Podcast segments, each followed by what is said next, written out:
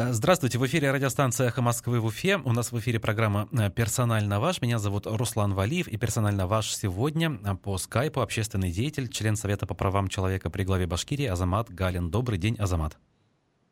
Добрый день. Всех наступающим Новым годом.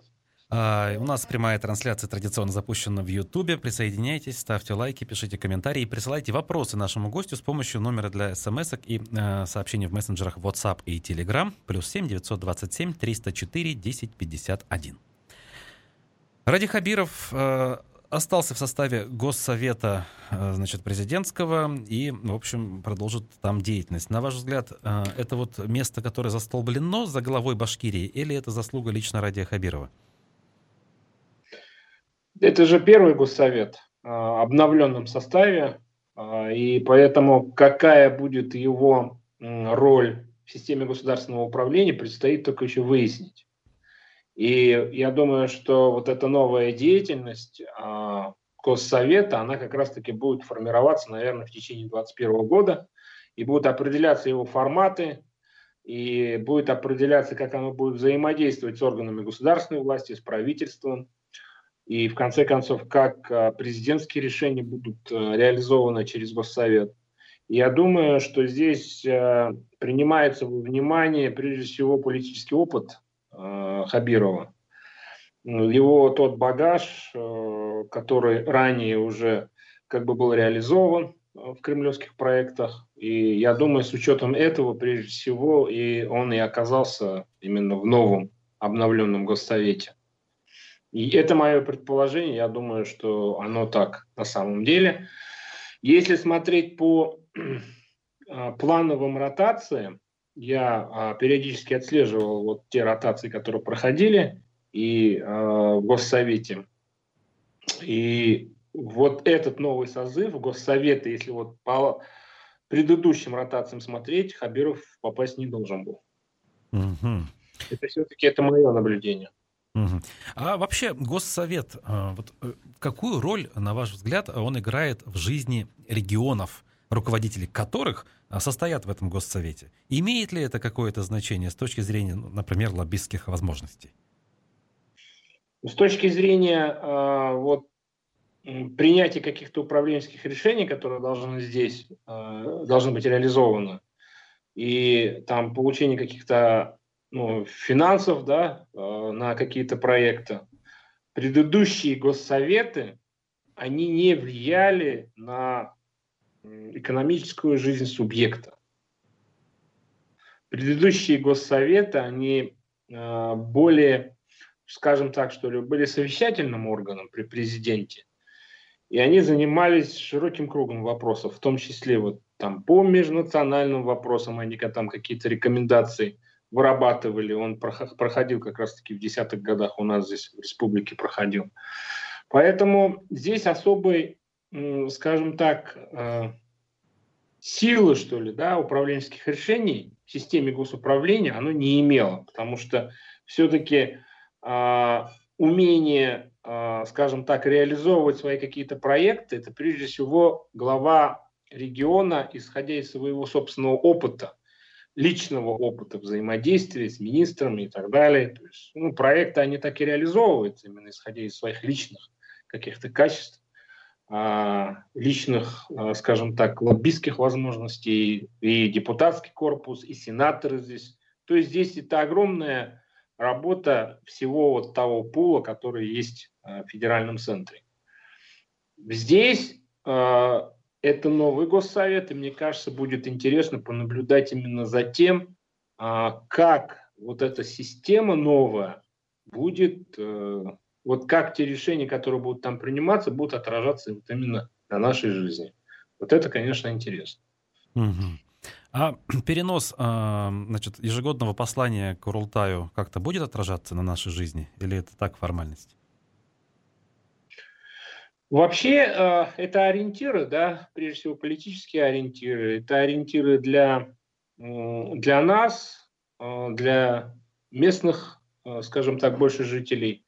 Это задачи, которые ставятся прежде всего перед депутатским корпусом, да, перед теми же самыми лоббистами, которые у нас есть в федеральном центре. И послания э, Государственному собранию, они, скажем так, больше э, дань политической традиции. Вот э, в 2018 году, я помню, первое послание э, Хабирова, оно было посланием не депутатскому корпусу. Вот если вы помните, оно было посланием именно народу угу. республики. Вот тогда мы э, все мы заметили вот такую вот особенность, и он обращался прежде всего к жителям республики, он обращался к жителям республики с призывом консолидироваться, с призывом на новые политические задачи, на новые экономические горизонты. А тогда были озвучены новые, э, скажем так, целевые да, показатели, к которым мы должны двигаться, куда мы должны двигаться. И в целом, а, в том числе и мы сейчас пытаемся отслеживать работу чиновников, прежде всего, именно по тем целевым индикаторам, которые были заложены именно тогда, в 2018 году. Тот же самый принцип алга в экономике, если вы помните. Он был озвучен же как раз в 2017 году. Слова-то озвучены были, и они продолжают как-то быть э, ориентирами, но мне кажется, с точки зрения цифр все совершенно иначе пошло, хотя бы потому, что наступила пандемия коронавируса. И можно ли сейчас констатировать, что хоть какая-то из целей, озвученных тогда, достигнута? Были достигнуты показатели по, прежде всего, по наращиванию собственных, э, собственных производств по э, продовольственной базе. Прежде всего по сельскому хозяйству мы очень сильно ощущаем изменения, которые происходят. Очень много внимания сейчас уделяется сельскому хозяйству. Так, так, так. То есть изменения есть реальные, а не только благоприятная погода, которая позволила собрать большой урожай последние два года? Ну, у нас зона высокого риска да, по погоде. Вот, Поэтому а... здесь говорить о том, что здесь, если, допустим, у нас в южных районах, если засуха, то в северных районах могут идти дожди бесконечные. Вот, а было все хорошо как раз последние годы относительно среднемноголетних да, ну, показателей. Нас, нет, смотрите, тем не менее у нас ЧС по ряду районов вводилось по сельскому хозяйству. И говорить о том, что у нас там погода благоприятствовала, ну, не совсем будет правильно. Вот. Э, все в сельском хозяйстве все держится на людях, не на погоде. Вот какая бы ни была погода, если управленцы там в сельском хозяйстве, если плохие, какая бы ни была погода, ничего там не вырастет. Поэтому в сельском хозяйстве есть э, очень хорошие достижения, результаты неплохие есть. Э, здесь я говорю непосредственно как э, участник угу. да, именно вот этой сельскохозяйственной жизни, и мимо нас она не проходит. Конечно, есть еще куда двигаться да, то есть и в том числе и коронавирус внес там очень большие коррективы, и очень много денег уходит на то, чтобы ликвидировать вот это последствие коронавируса. Вот. По сельскому хозяйству у нас там более-менее все хорошо, и, в общем-то, а, как я и говорил в начале года, если помните, я говорил, что мы прежде всего должны быть нацелены на то, что обеспечить себя продовольственными ресурсами. Да, особенно когда коронавирус Все. начался, вы это говорили прям четко. Давайте растить картошку да, конкретно. Да, угу. да, да. И на сегодняшний день, на сегодняшний день мы можем с большой уверенностью сказать, что, в общем-то, а, если даже будут а, какие-то ну, новые а, какие-то вирусы, пандемии, да, если будут там новые угрозы какие-то возникать, и экономическая жизнь остановится, чего мы больше всего опасаемся? Продовольственного запаса у нас собственного достаточно. И поэтому в этом же это как раз-таки заслуга вот нового да, аппарата управленцев, которые на сегодняшний день работают. Что касается а, значит, других видов производств, мы здесь наблюдаем следующую картину. Там а, все управляется в ручном режиме. Там все держится на личном э, опыте и на личных связях э, Хабирова. Все в ручном режиме управляется, все в ручном режиме распределяется. Хорошо это или плохо, я не знаю. У нас вся страна управляется в ручном режиме. Поэтому здесь вот э, Э, я думаю, что это задача, наверное, у них на новые периоды, когда они, может быть, смогут выстроить да, какие-то системные механизмы, да, системные, для того, чтобы работали. Да, механизмы для того, чтобы все это работало бесперебойно. Но э, тут же, понимаете, есть э, не только внутриэкономическая ситуация, которая у нас, есть э, геополитические угрозы в нашей стране. Да, у нас-то экономика российская, все-таки это нужно понимать. И мы очень сильно а, зависим от цен как на нефть, так от цен и на а, газ. Если, допустим, Роснефть сокращает объемы добычи нефти, то мы прежде всего на что смотрим? Мы смотрим на то, как эти объемы добычи нефти сокращаются у нас. Ну, мы обратили внимание, большая часть сокращения пришлась да, на Башнефть. Да, большая, большая часть вот как раз я о чем и говорю, что большая часть сокращений, э, связанных с соглашениями ОПЕК+, пришлась именно на Башнефть. Понимаете, да, вот, вы, вот как э, вот эта вся э, глобальная экономика отражается прежде всего на жизни, на нашей прежде всего жизни, и очень мало в этой ситуации зависит от главы, да, субъекта. Глава субъекта в данной ситуации сделать, к сожалению, ничего не может, от него ничего не зависит. Единственное, конечно, а, глава региона вместе со своими коллегами, вместе со своим аппаратом, наверное, они должны искать новые да, а, точки роста, новые точки роста, где мы могли бы, скажем так, не зависеть от нефти, от цены на нефть, угу. от цены на газ и так далее. Но это вот на будущее. Угу. Общественный деятель Азамат Галин в программе «Персонально ваш сегодня». Правильно ли я понимаю вас, Азамат, что вот больше двух лет прошло, и вы продолжаете симпатизировать Радио Хабирову и одобрять его политику, которую вот он проводит в республике? Ну, понятно, тогда это было авансом, сейчас уже по факту можно смотреть, и я, в принципе, вижу, что вот вы в целом одобряете, вот лично его, если не говорить про всю команду даже. Вот знаете, я а, в любом случае всегда старался оценивать деятельность э, руководителя региона объективно, в том числе и деятельность э, Рустема Закиевича Хамитова, а, несмотря на личное отношение к нему, мы старались оценивать объективно. Вот вы знаете, а, мне очень сложно себе представить, что было бы с нашим регионом и что было бы с нашими людьми, которые болеют сегодня коронавирусом, если бы во главе региона у нас оставался Рустем Закич Хамид. Угу. Вот мне очень сложно представить. Команды там не было абсолютно никакой. Вся система здравоохранения расшатывалась и болталась на каких-то там шурупиках. Угу. Помните, да, бесконечные скандалы, бесконечные конфликты э, внутри э, самого вот этого врачебного цеха.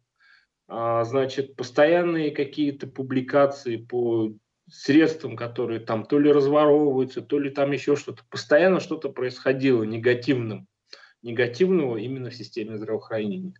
Хорошо, что а, значит, у Хабирова и у его правительства было там год да, с лишним на то, чтобы привести более-менее систему здравоохранения в порядок, и мы э, смогли достойно встретить вот этот наплыв э, эпидемию. И надо отдать должное, у нас ведь никто в палатках на улицах не лежал, как в некоторых регионах, помните, показывали, да, там в палатках МЧС больных устраивали. У нас же такой ситуации не было. Вот. А, значит, у нас нет такой ситуации, когда не хватает коечного фонда. У нас этой ситуации просто нет. У нас нет вот этого кризиса а, в системе именно здравоохранения. Вот, вот знаете, можно по-разному относиться к руководителям, но э, умение действовать в критической ситуации – это самое главное.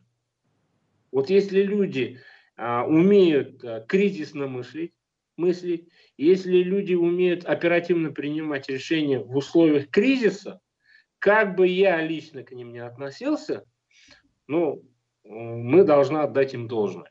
Понимаете? Угу. Это Потому ваша оценка? Я, в общем, понял. Хотелось бы сейчас вот как общественника, как у человека, который не только там в Уфе, в столице общается, но и в районах, а, какова ситуация с реальным рейтингом действующей власти в Башкирии, лично Хабирова и его команды? Я почему спрашиваю? Просто вот э, хотелось бы ваше мнение в противовес, а может быть в подтверждение тех тезисов, которые публикуются в оппозиционно настроенных там телеграм-каналах. Местами пишут, что все уже, там рейтинг Радия Хабирова упал, и он чуть ли не к плинтусу опустился, и кругом провал по всем направлениям. То есть я понимаю, наверное, это крайность одна, э, там из уст, условно говоря, официальных эм, лиц э, совсем, совсем другая крайность может звучать. А вот вы что думаете? Ну, а вот я, скажем так, вы правильно сказали, да, я больше общаюсь э, с людьми, которые живут в районе и в деревнях. Большую часть времени общаюсь я с ними, и исходя из их личного отношения э, к нашей системе управления и лично к Ради Фаритовичу, я могу сказать, что, наверное, с рейтингом у него все в порядке. Но на сегодняшний день я не думаю, что Хабиров или его команда гонятся за рейтингом. Они вот эти все непопулярные решения как раз-таки старались провести в начале, в старте. Да, именно для того, чтобы... Это мое личное предположение все вот эти непопулярные решения, они пытались реализовать и внедрить в жизнь, это в том числе и по сырьевой базе для соды, именно на старте, для того, чтобы потом, а, скажем так, ближе уже к так называемому избирательному, активному избирательному периоду выйти на более-менее, а, скажем так, да, на ровный рейтинг на более популярные, скажем так, да, решения. Поэтому, мне кажется, на сегодняшний день их мало это волнует абсолютно. А, Хабиров не боится а, принимать непопулярные решения. А, запас прочности у него очень большой. И, в общем-то, мы видим, что те действия, которые они предпринимают, несмотря на их некоторую непопулярность, они, тем не менее, находят ну, поддержку среди населения. Поэтому в данной ситуации я думаю, что, в общем-то, опасаться им не стоит. Впереди у них э, очень много времени на то, чтобы там э, исправить свои ошибки, если они у них имеются. Ну а то, что касается телеграм-каналов и политологов, которые, в общем-то, э, прогнозируют, оценивают, они, наверное, на то и нужны для того, чтобы отслеживать да, текущую политическую ситуацию в общем-то, э, пытаться что-то анализировать, прогнозировать. Я вот ничего плохого сказать не хочу, да, но а, даже прогнозы а, некоторых ведущих экономистов нашего региона, которые строили стратегии развития Республики Башкортостан, и мы с ними спорили у вас в эфире, не сбылись. Понимаете? Не сбылись, не оправдались. Это прогнозы экономистов. Ага, я, я видел в Фейсбуке, по-моему, по поводу политолог... стоимости нефти, но это не совсем ситуация, которая зависит от нашей республики же. Поэтому здесь, знаете, в общем-то, как сказать, это прогнозы экономистов не сбылись. Я уже не говорю о том, что вот, э, происходит э, среди политологов и тем более среди э, общественников у нас в республике. Ну, понятно, что они не только оценивают текущую ситуацию, но и пытаются формировать эту ситуацию. Ну, а мы давайте с третьей стороны да, на да, это они смотреть. Пытаются, они пытаются сформировать некоторое общественное, некое общественное мнение. Они пытаются на сегодняшний день искать какие-то... Что мне вот, допустим, не нравится, да, я откровенно могу сказать коллегам это и говорил об этом откровенно – а вот э, если, допустим, собираются строить какое-то мясоперерабатывающее предприятие, там, допустим, или ферму, вот коллеги, общественники приходят на это место и говорят, вы не стройте здесь ферму, нам будет пахнуть. Угу. То есть, понимаете, да, я вот к этому, я вот эту ситуацию совершенно не понимаю. То есть, как бы, вот э, на сегодняшний день есть стандарты, э, по которым, в общем-то, и возводятся э, такие, такого рода объекты, ну, знаете, запах все равно остается. Мне кажется, надо прислушиваться все равно к мнению, особенно если впритык находится село. А, понимаете, вот э, раньше колхозы находились притык к домам. Да, это я понимаю. Ну, раньше много чего было иначе. Ну, так или иначе, Азамат, мы продолжим наш разговор уже после перерыва. Сейчас у нас новости. Мы с Азаматом Галиным вернемся через несколько минут. Оставайтесь с нами. Продолжаем программу «Персонально ваш» в прямом эфире «Эхо Москвы» в Уфе. Меня зовут Руслан Валиев. А сегодня по скайпу в программе «Персонально ваш» Азамат Галин, общественный деятель, член Совета правам человека при главе Башкирии. А номер для ваших смс-сообщений и сообщений в мессенджерах прежний, плюс семь девятьсот двадцать семь триста четыре десять пятьдесят один. Прямая трансляция в Ютубе продолжается. Вот э, пока мы с вами отдыхали, вопрос пришел от слушателя Владимира по поводу э, улучшения показателей Башкортостана. Он утверждает, что есть у нас приписки в статистике, и, в общем, отсылает нас к традиции, которая у нас не вчера появилась, а всю жизнь нас преследовала. Согласны ли вы с ним? Или у нас все-таки действительно ситуация лучше, и приписок нет? Ситуация гораздо лучше, чем могла бы быть. Она не только такая, не только у нас, но и в целом по России. А, значит, здесь дело вот в чем. Дело в том, что вот эта экономика санкций Обамы, а, которая в свое время была введена в отношении нашей страны, она помогла нам не так сильно упасть, как мы могли бы упасть. Допустим, сравнительно со странами там, Евросоюза или с теми же Соединенными Штатами, а, мы выглядим достаточно благоприятно, а, несмотря на то, что вот этот рост можно назвать как бы ростом на уровне погрешности, но тем не менее у нас есть даже некий рост. Поэтому я не думаю, что у нас есть какие-то в экономике приписки. Угу. Дело в том, что э, как бы за этим очень четко отслеживает тот же самый федеральный центр. И если имеются какие-то приписки, то это, наверное, скорее всего, вопрос к федеральному центру, а не к нам. Так. А в случае с Минздравом, вот вы Минздрав похвалили, что у нас ситуация значительно лучше справляется, но ведь э, как раз по Минздраву тоже вопросы есть, и именно к статистике. Но тут в плане другом, да, в плане того, что не вся она отражается, или, по крайней мере, отражалась в первые месяцы. Вот, Руслан, я понимаю, о чем вы говорите, да, вот у вас коллега Лена Черкова, помните, да, она же, ну, и один из тех людей, который переболел, да, угу. коронавирусом. И она сама говорила о том, что она шесть раз давала вот эти тесты на ковид, и у нее шесть раз эти тесты были отрицательными. Так. Поэтому вот в данной ситуации это уже давно э, вопрос, который для нас уже не стоит даже для общественников. Это вопрос диагностирования. То есть это не вопрос там э, То есть, я правильно понял, все все понимают, и общественники, и врачи, но формально э, ПЦР ничего не показывает, поэтому человека включить в статистику нельзя, хотя все прекрасно понимают и честно говорят ну, друг другу, что если, у него ковид. Вот, вот если, допустим, ну, если анализ не показывает коронавирус, да, вот как напишешь коронавирус. Поэтому я не медик в этом отношении, да, но я четко понимаю те инструкции, которые разработаны федералами. Я эти инструкции читал и неоднократно об этих инструкциях говорил. Вот врачи за нарушение инструкций сажают. Понимаете, возбуждают отношения них уголовные дела, а потом мы все дружно, всем миром начинаем этих врачей защищать. Угу. Поэтому в данной ситуации инструкции с инструкцией, и, в общем-то, я не вижу здесь каких-то там, ну, каких-то поводов для того, чтобы говорить, что все занимаются приписками. Коечные фонды, у нас, я уже говорил, свободные есть. Ну да, да, сейчас еще и больше стало. На днях открылся новый госпиталь в Столитамаке. Поэтому, знаете, тут, ну, давайте не будем просто угу. придумывать э, какие-то аргументы для того, чтобы подкрепить себя там морально, да, в том, что вот да, оказывается, у нас все плохо. Не, ну мы ищем все-таки, пытаемся до истины докопаться э, все-таки. А, вот Э, значит, по ковиду хотел спросить ваше отношение к вакцине и к вакцинации. Э, спорная история. Говорят, что ажиотажа я нет. я, смотрите, я отношусь к этому совершенно положительно. Вот, и более того, я буду, наверное, в числе первых людей, кто, угу. если дадут возможность, я пойду и сделаю эту вакцину. А почему? Потому что, в общем-то, ситуация на сегодняшний день складывается таким образом в мире, да, что, в общем-то, есть уже мутации этого вируса. А, страны закрываются. Вот, а, Европейский Союз полностью закрылся. Ну вот Великобритания нашли новый штамм якобы, да, и рейсы закрыли туда. Да, да, да. И, в общем-то, он очень быстро распространяется более быстрыми темпами, чем тот коронавирус, который у нас на сегодняшний день есть.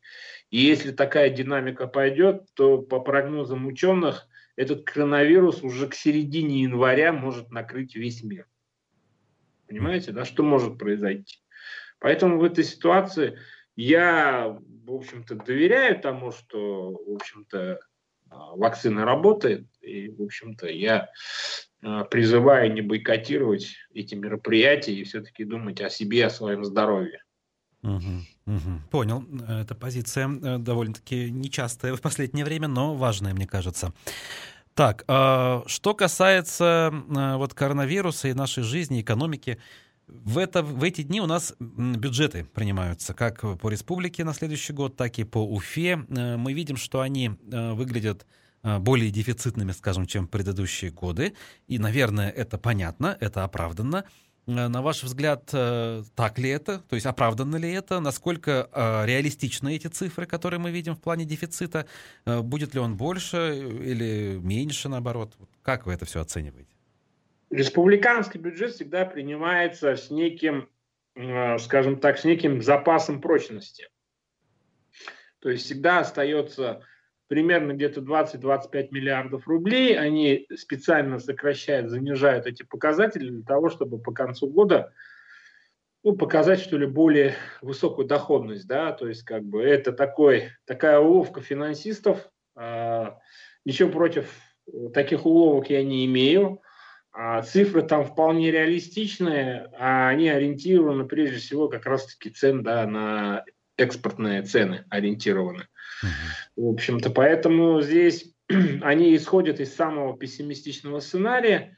Мы этот бюджет смотрели, он, в общем-то, бюджет такой, э, скажем так, даже лучше, чем был в 2014-2015 годах. Угу.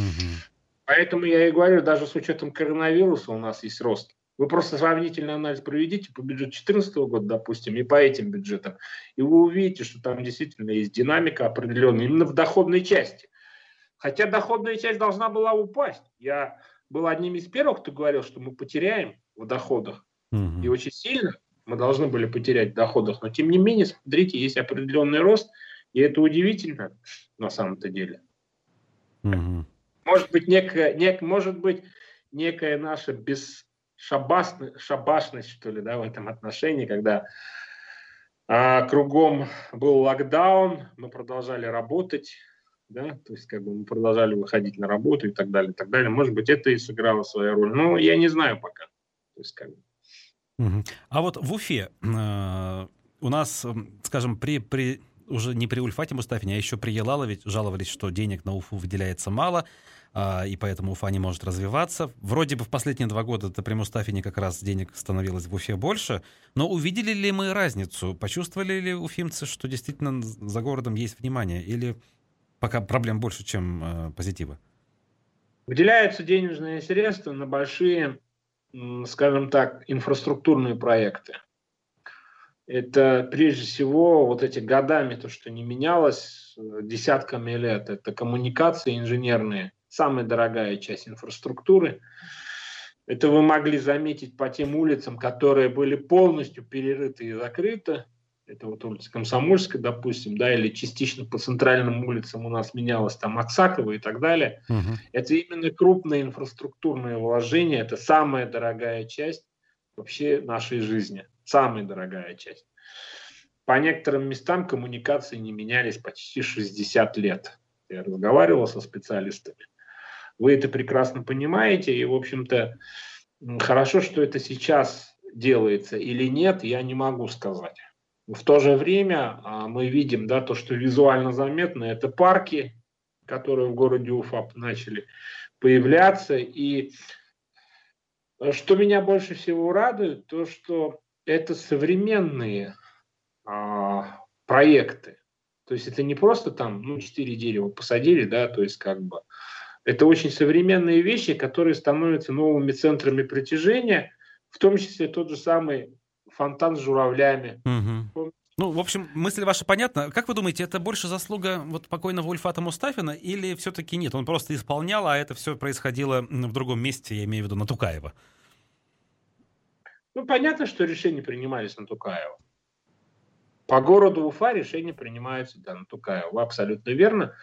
подметили, но исполнение, реализация действительно это администрация города Уфы, от них очень многое зависело.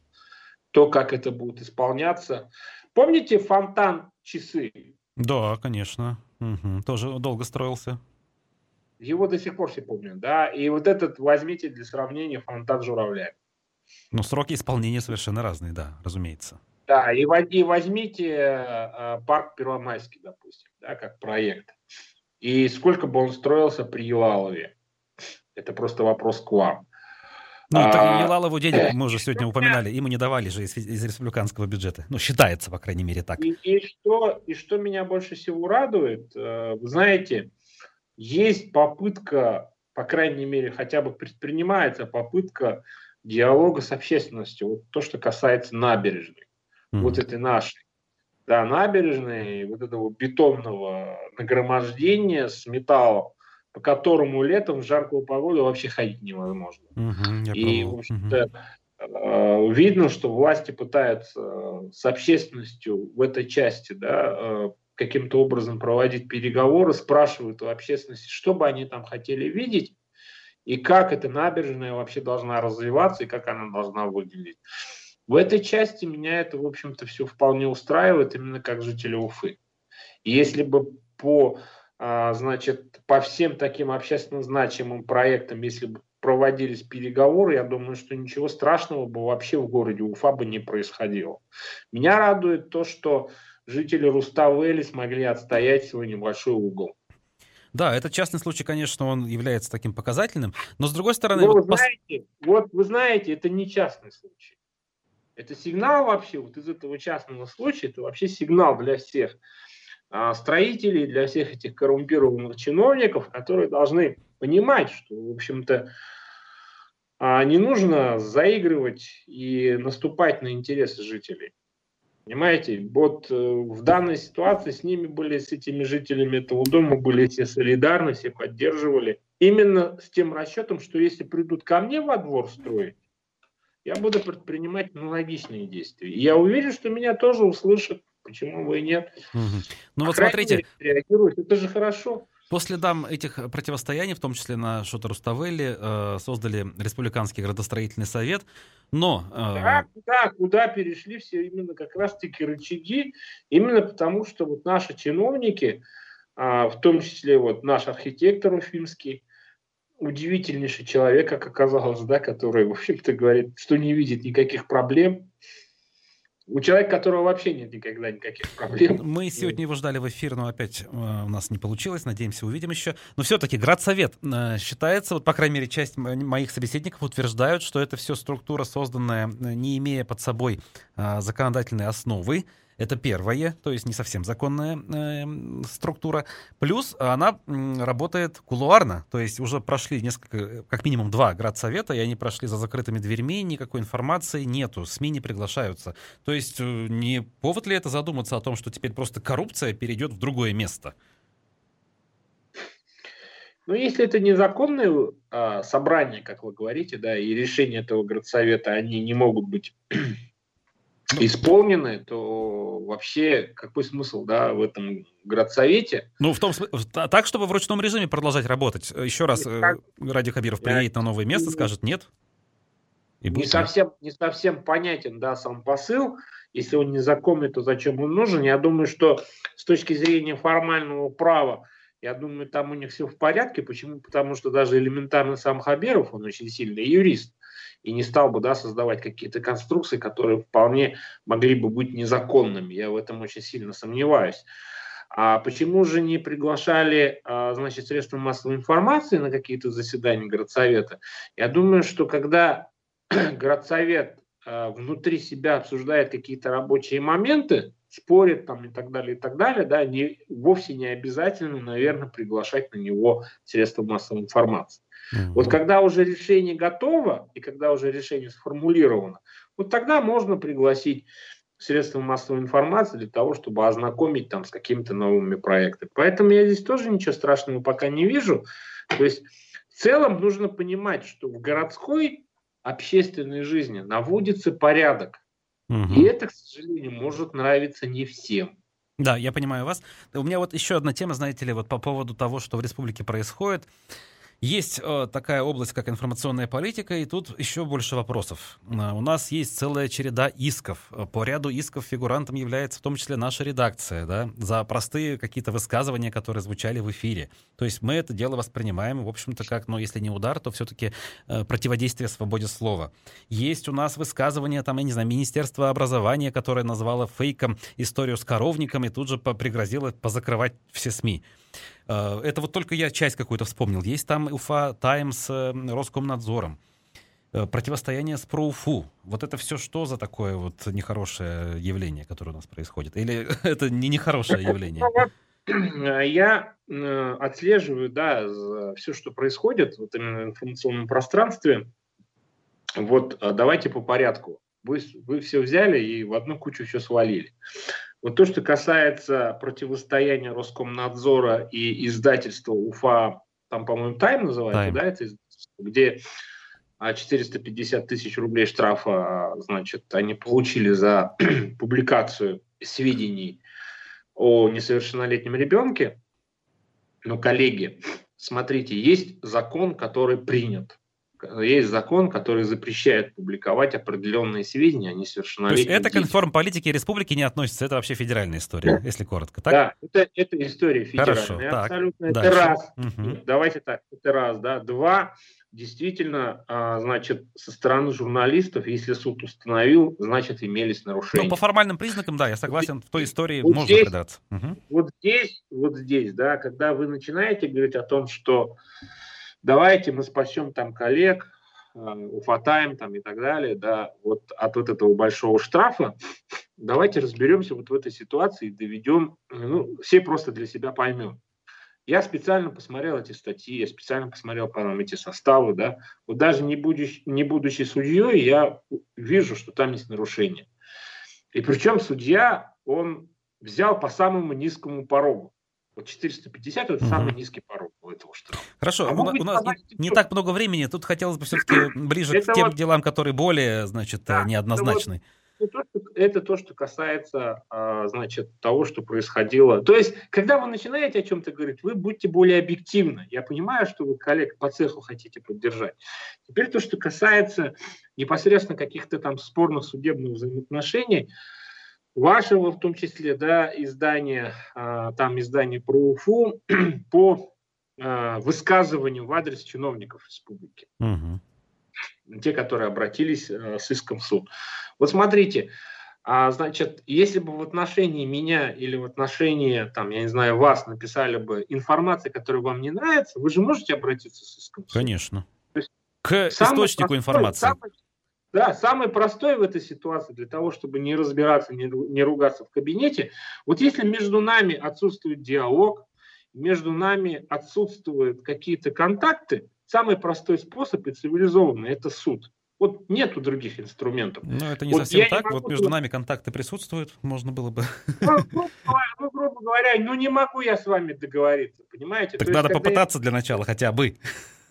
А потом... То есть, когда я начинаю с вами, я ставлю себя на место да, людей, которым не нравятся да, вот какие-то определенные публикации. Вот мне не нравится, допустим, но не могу я с вами договориться. Когда я начинаю с вами договариваться, вы начинаете говорить о том, что вот я начал с вами договариваться. И начинаете все это публиковать, и начинаете, э, в свою очередь, э, значит, да... Этот а, момент, а, Азамат, понятен, но все-таки э, есть площадка, где озвучены те или иные мысли, а есть источник информации, который эти мысли озвучил. Какие а, претензии а, площадки? Это, это вопрос уже адвокатам и юристам, их юридической компетенции. Я думаю, что, коллеги, я думаю, что, в общем-то, суд разберется, да, кто прав, кто не прав. Вот с точки зрения морали, да, общественной морали, каждый уже для себя сделал вывод. Угу. Понимаете? Кто Поэтому прав, в данной ну, да. ситуации вы не опасайтесь, вы не опасайтесь, что суд примет какое-то неправосудное решение. Понимаете? Суд, я думаю, что во всем это детально разберется. Да, вы сопровождаете это громкими заголовками и продолжаете как бы, ну, э, все это э, тиражировать и публиковать. И вы должны заметить, что вот та сторона, которая обратилась с иском, она на сегодняшний день находится в заведомо проигрышной ситуации. Понимаете, да, потому что а, значит, э, ну, как бы формируется некий общественный фон по отношению к ним и так далее. Поэтому к ним тоже нужно относиться с пониманием. И я думаю, что, в общем-то, нам всем, наверное, просто не хватает какой-то площадки, где мы могли бы просто сесть, наверное, я не знаю, попить чаю, просто поговорить и попытаться... Ну да, вот СПЧ даже, наша площадка, которая должна для этого служить, в итоге ни разу не собиралась у нас. Ну, фактически ну, мы один раз в декабре да. прошлого года собрались, очно. В итоге, в итоге все это оказывается в суде, а в итоге все это оказывается у судьи на столе, и судьи, наверное, неприятно, да, ковыряться во всем этом, то есть, как бы, э, может быть, у судьи есть более, наверное, важные задачи, но, тем не менее, раз иски есть, а тем более, раз сторона хочет получить э, какое-то морального удовлетворения да, от процесса, но суд есть суд. Это самый цивилизованный способ на сегодняшний день. Угу. Азамат, что... по этой части понятно, но вот есть вижу... более неприятные, смотрите, случаи. Ну, элементарно, СМИ сообщают со слов местных жителей, что ребята в, шк... в коровнике сидели, ловили интернет. И тут же, значит, прям такие угрозы. Ах, вы такие сяки, это все фейк, мы вас будем, значит, засуживать, мы вас будем закрывать и блокировать. Руслан, смотрите, мы разбирались в этой ситуации. Вот мы в этой ситуации разбирались, так. и все, это, и все это видео, все эти фотографии, они действительно постановочные. Понимаете? То есть, как поэтому... Ну так это вот местные это... жители хотели усилить эффект, привлечь к себе внимание. Все вопросы к жителям, а не к журналистам, которые передали слова этих жителей со ссылкой на этих жителей. Ну вот видите, то есть одни хотели так, другие хотели так, всех понимаю, да, то есть как бы, но если фотография постановочная, соответственно, нужно его сопровождать словами «это постановочное там, видео, это постановочная фотография». А из этого получилась там мировая история, а, республику упоминали в том числе и зарубежных средствах массовой информации, да, говорят, смотрите, как у них дети учатся, да, как в Африке, понимаете? Поэтому здесь но удар по имиджу не только региону, удар Понятно. По Азамат, последний всего. вопрос на 15 секунд. Э, в начале Нового года будет хуже в экономике или лучше? Чего нам ждать? В первом квартале будет плюс. Будет плюс. Ну что ж, будем надеяться. Я напомню, что в гостях программы «Персонально ваш» был общественный деятель Азамат Галин. Меня зовут Руслан Валиев. До новых встреч.